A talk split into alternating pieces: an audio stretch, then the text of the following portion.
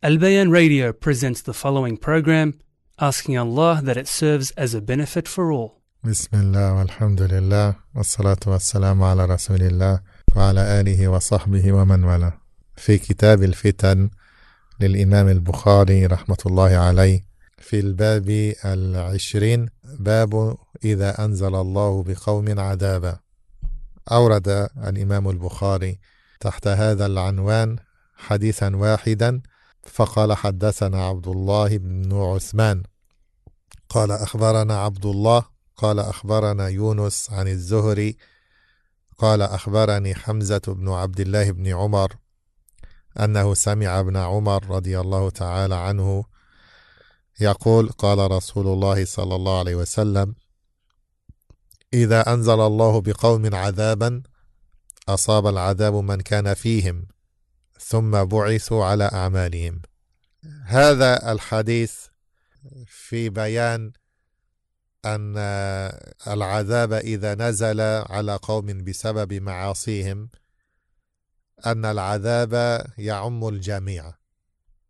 يعم الجميع وهذا إذا إذا فشت المنكرات ولم يقم أحد بإنكارها.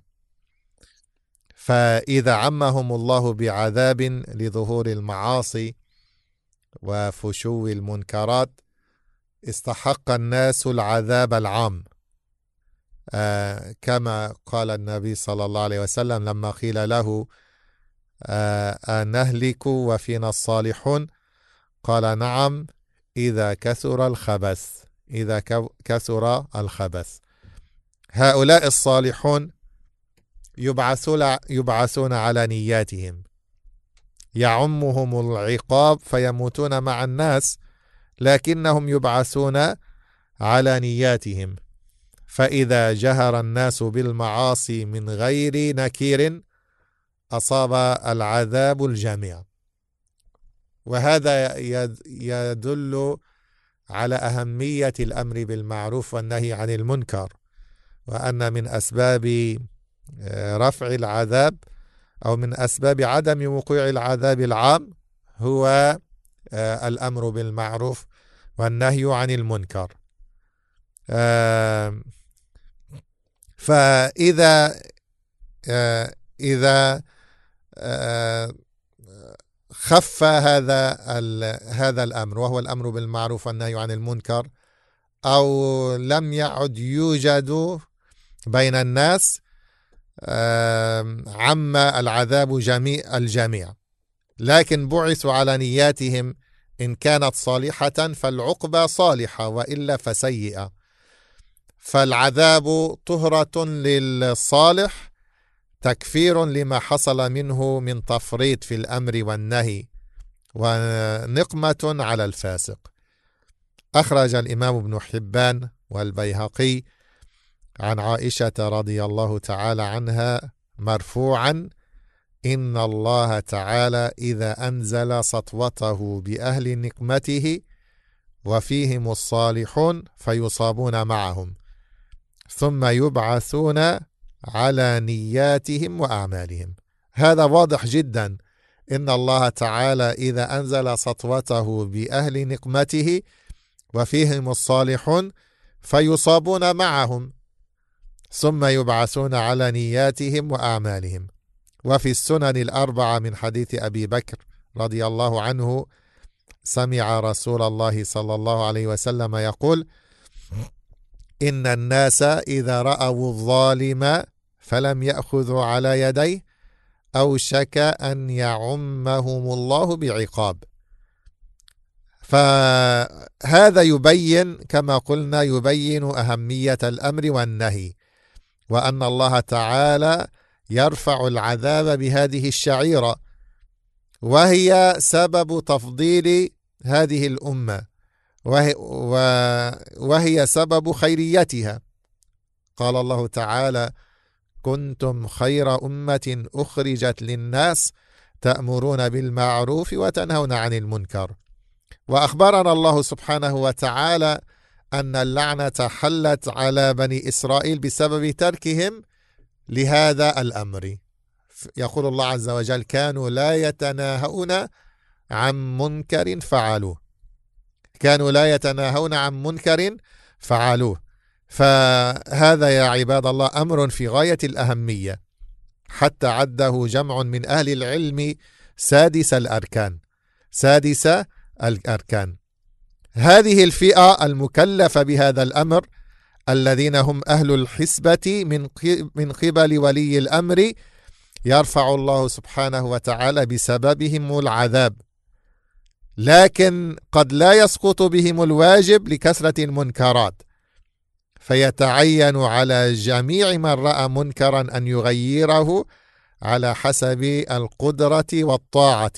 بيده اولا وهذا يستطيعه مع عموم الناس ولاة الأمور. يعني الذي يستطيع أن يغير باليد ليس كل واحد. الذي يستطيع أن يغير باليد في الغالب هم من يملك السلطة هم من يملكون الحكم. آه، وعندهم الشرط وعندهم الأعوان وعندهم الجيوش. هؤلاء ما يعني يستطيعون أن يغيروا بأيديهم لوجود القدرة والسلطة معهم. أما بالنسبة لغيرهم فقد يتعذر عليهم هذا الأمر. بالنسبة لمن آه، تحت اليد من النساء والذرار والأتباع آه، فيستطيع أن يغير باليد معهم هو الولي الخاص. يعني الرجل في بيته هو راع. هو هو ولي البيت هو أمير البيت. يعني هو له له القدرة يعني هذا في الغالب لكن أحيانا الله المستعان قد لا يستطيع. لكن في الغالب أن أن يعني الرجل هو ولي البيت. آه، هذه تسمى إمارة خاصة ضيقة فيستطيع يعني مع من يعني آه، يلي أمره من النساء والذراري والأولاد وهكذا يستطيع. آه، وما عدا ذلك ينتقل فيه إلى المرتبة الثانية وهي اللسان. يعني من يعني من من لست من يعني ليس لك ولاية عليه ولا يعني تستطيع أن تغير المنكر معه باليد يعني تستطيع أن تنتقل إلى المرتبة الثانية وهي اللسان ويكون بالأسلوب المناسب وبالطريقة التي لا تثير ولا يترتب عليها منكر أعظم. يعني آه، بعض الناس يسمع يعني بعض الناس يسمع ويقبل وبعض الناس قد يسمع لكن لا يقبل. لكن بعض الناس إذا نصح آه، يسور غضبا. يسور غضبا وربما يعتدي على من نصحه. إذا آه، المرتبة الثانية تكون باللسان كما قال النبي صلى الله عليه وسلم من رأى منكم منكرا فليغيره بيده فمن لم يستطع فبلسانه فمن لم يستطع فبلسانه. آه لو تتابع الناس على الإنكار باللسان لما تتابع أهل المعاصي على عصيانهم. ولخفت هذه المنكرات لخفت يعني هذه المنكرات. قد لا تنقطع لكن آه تخف مع كثرة الإنكار. لكن لما تواطأ الناس على السكوت عمت هذه المنكرات ف يعني ما جنينا من وراء ذلك إلا العقوبة العامة. نسأل الله عز وجل أن يلطف بالمسلمين. All praise due to Allah, and Allah send His peace and blessings upon His final messenger Muhammad sallallahu alayhi wasallam. Imam al-Bukhari rahimahullah ta'ala uh, in his book of Al-Fitan, the Tribulations, has a chapter titled If Allah sends down a punishment in a people. That's the title of the chapter. And he mentions one hadith in this chapter, as is narrated in, in the in the chain uh, uh, from Ibn Umar radiallahu anhuma, that he said that Rasulullah sallallahu alaihi wasallam said, if Allah sends down a punishment upon a people, and the punishment strikes those that are in this uh, community, in these people, and then they will be resurrected in accordance with their deeds. Uh, when Allah subhanahu wa ta'ala sends down a punishment, it, uh, it, it envelops all people. Uh, and especially this happens when evil starts to be done in a society and people are not uh, calling out that evil. And so if evil starts to uh, starts to be practiced and starts to be spread, and no one is calling out against it, no one is trying to stop it, then punishment will strike everyone, even the righteous, those who are not practicing the evil. As is narrated in the hadith, uh, where uh, where the companions asked the Prophet ﷺ, Are we going to be destroyed and amongst us are righteous people? The Prophet ﷺ, he said, Yes, if filth pervades, if it becomes plentiful. So this hadith in reality shows the importance of commanding good and forbidding evil. And that this is a great responsibility that prevents Allah subhanahu wa ta'ala's punishment coming down. But if people uh, slacken in that, then punishment will fall upon all those who practice the evil and those who don't. Because a lot of people, they uh, sort of feel comfort that, you know, there may be evil in the society, but they're not practicing it, they're not indulging in it. But the punishment will, will, will be uh, يعني, comprehensive upon all. Uh, but people will be resurrected according to their intentions and according to their uh, actions. And this punishment will be a purification for the righteous people and will be a punishment for the evil people. Uh, there is another narration that says that if Allah subhanahu wa ta'ala sends down his anger upon those who uh, are entitled to receive Allah's punishment, and among them are righteous people, then it will be a, a, a, a cure and a uh, it will be a cleansing for the righteous people of their sins, and it will be a punishment for the people of evil. Of evil. Uh, another narration, uh, the Prophet ﷺ, he said that if the people see an oppressor, a wrongdoer, and they don't seize him by his hand, uh, then Allah will make a comprehensive punishment upon them all. You know, when people see people doing wrong and they don't try to stop it. They don't speak out against that evil. They don't take try to take whatever action that they are able to do to try to prevent and min- minimize the evil. If they don't do that, then uh, the the punishment upon the entire community will be comprehensive. Allah subhanahu wa ta'ala praised the Muslims uh, and this ummah. He said, "You are the best of nations to be sent to people. You command good and you forbid and you forbid evil, and you believe in Allah."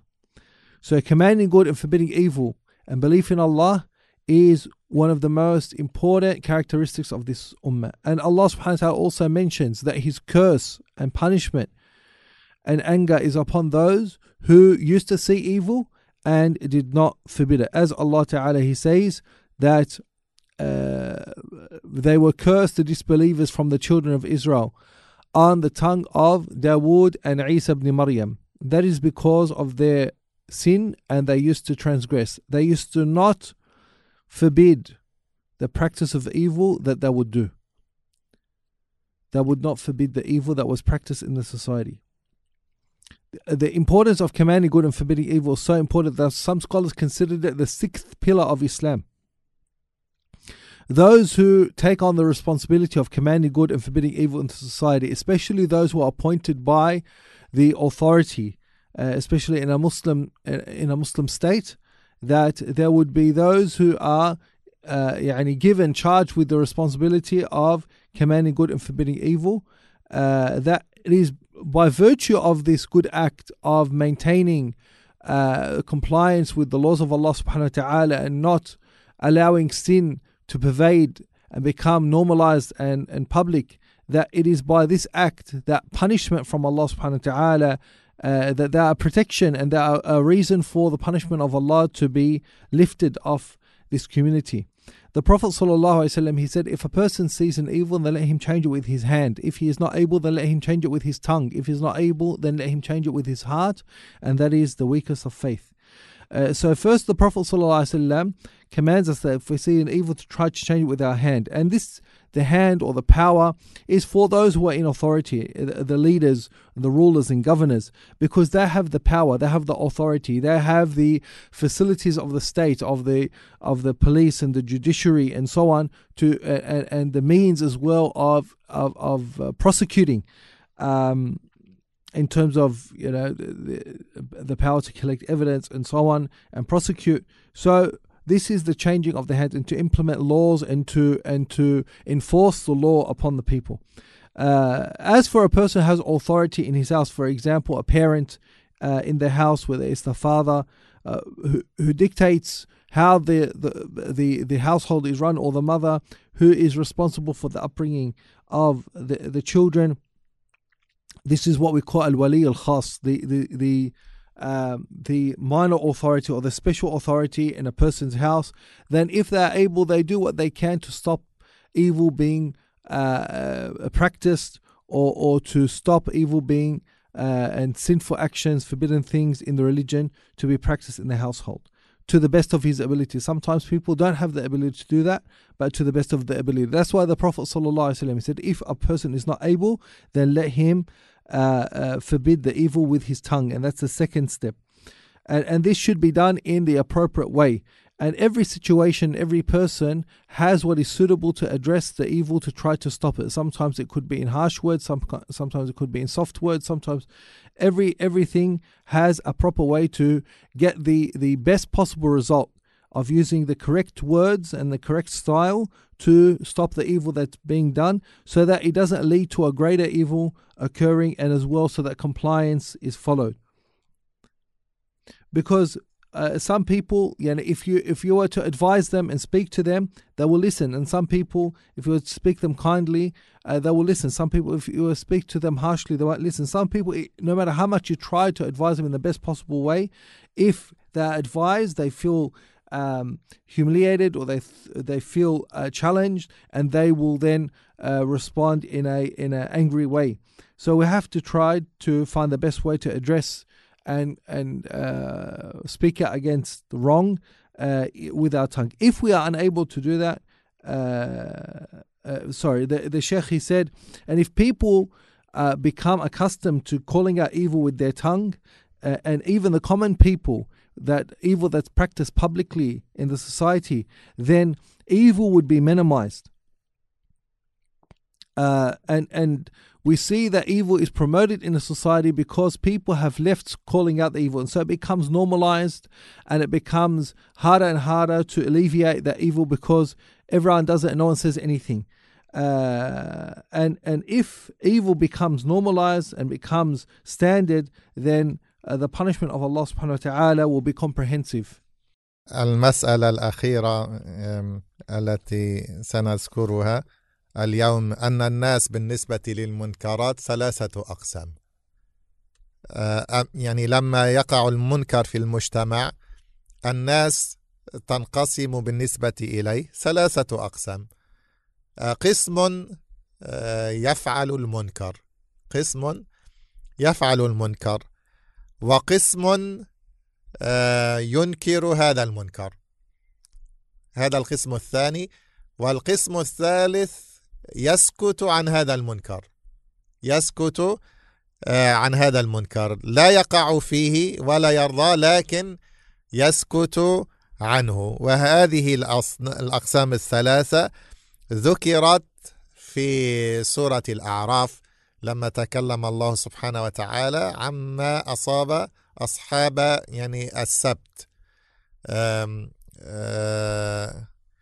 قال الله تعالى وإذ قالت أمة منهم لما تعظون قوما الله مهلكهم أو معذبهم عذابا شديدا؟ قالوا معذرة إلى ربكم ولعلهم يتقون. لما تحايل بنو إسرائيل على آه، الصيد في يوم السبت وكان ذلك محرما عليهم. ونصبوا الشباك يوم الجمعة وأخذوا يعني ما وقع فيها من السمك يوم الأحد. لكن حقيقة الصيد وقع في الشباك يوم السبت. يعني لأن السمك كان لا يأتيهم إلا في ذلك اليوم. آه، إذ تأتيهم حيتانهم يوم سبتهم شرعا. ويوم لا, يسبت لا يسبتون لا تأتيهم. فهنا انقسم الناس فإذا آه، طائفة فعلت هذا المنكر وطائفة أنكرت عليهم. وطائفة ثالثة قالوا يعني لما تعظون قوما الله مهلكهم أو معذبهم عذابا شديدا؟ فقالوا معذرة إلى ربكم. الذي أنكر آه، من سبب من أسباب الإنكار أنهم يعني يفعلون ذلك حتى يعذروا أمام الله وأنهم قاموا بما أوجب الله عليهم من الأمر بالمعروف والنهي عن المنكر. ف يعني آه، فهذه الأصناف الثلاثة آه، المنكر هو سالم يعني هو آه، بإنكاره للمنكر يسلم يسلم من المؤاخذة. يسلم من المؤاخذة. والفاعل هو هالك. والساكت اختلف العلماء فيهم فقال بعض السلف إنهم سكتوا فسكت عنهم. والصحيح أن الذين سكتوا مع القدرة على الإنكار ظالمون.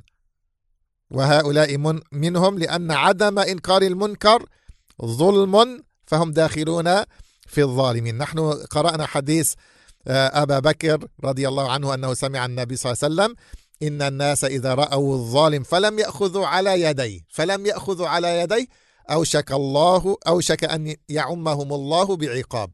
فهم يؤاخذون إذا كانوا قادرون إذا كانوا قادرين على إنكار المنكر ولم ينكروا على من فعل المنكر.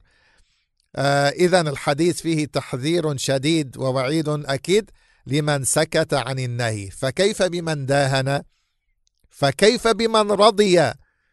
فكيف بمن أعان. سبحان الله نحن يعني نعيش يعني آه، آه، إيراد هذا الحديث في كتاب الفتن آه، يعني يدل على أن من أعظم الفتن أن يعيش الناس في مجتمعات يعني سقط فيها الإنكار عن يعني عن المنكر وسقط فيها الأمر بالمعروف. سبحان الله يعني الآن أصبحت بعض المجتمعات تحاول أن تحمي يعني المنكرات. ولا تسمح بل تعاقب على من ينكرها. تعاقب على من ينكرها. فيعني آه الآن يعني آه يعني إذا رأيت مثلا منكرا في الشارع أو أي في أي مكان عام وأنت ربما تعاقب قانونيا عند بعض المجتمعات.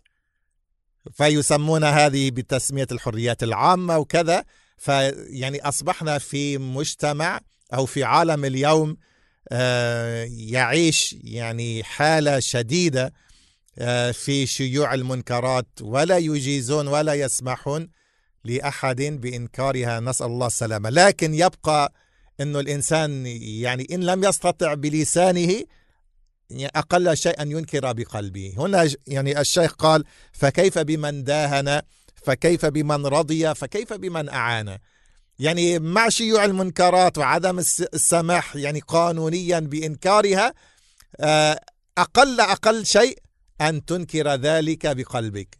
ولا تشارك في هذه المنكرات ولا تناصر ولا تداهن ولا تعين فاعليها آه، فتحاول أن تبتعد قدر الإمكان وتثبت على أقل شيء الإنكار القلبي. آه، وهذا نست...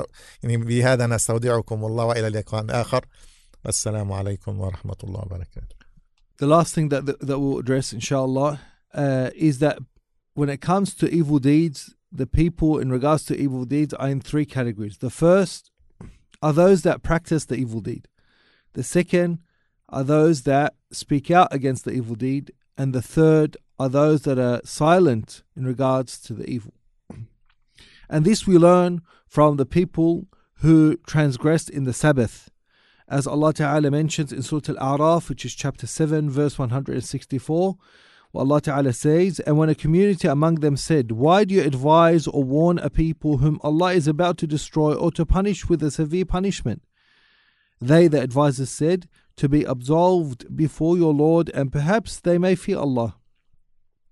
So these verses were revealed in regards to uh, a people who Allah who lived by the sea, and Allah tested them in that their fish would not come throughout the week except on the Sabbath when they were forbidden uh, to to work and forbidden to to fish, and so they made a trickery in which they made traps and nets that they would put out on Friday to catch the fish that would come in on Saturday and then collect the fish on Sunday. And they said we we fished on Friday, but in reality these fish were caught on Saturday. And so Allah subhanahu wa ta'ala so when people started to do that and people knew that these people were trying to to trick and circumvent the laws of Allah subhanahu wa ta'ala and doing something evil, some remained silent and some went out and, sp- and spoke against them. And those who spoke out against them were blamed by those who were silent. They said, Why are you advising a people who Allah is going to destroy or punish with a severe punishment? These advisors, they said, to be absolved before your Lord. At least we have an excuse before Allah. If Allah is to question us on the day of judgment, why did you allow these people to do that? They said, at least we tried to speak up against them. We tried to advise them. And perhaps they will make fear Allah. Perhaps they will stop their evil actions. And so Allah subhanahu wa ta'ala says in the next verse, and so when they forgot the reminder, that which they were reminded of, we saved those who had forbidden the evil and we seized those who wronged with a wretched punishment because they were defiantly, defiantly disobeying. Disobeying, sorry. So this verse shows that when the punishment came to these people, Allah subhanahu wa ta'ala saved those who were forbidding evil. And Allah punished those who were doing uh, the wrong.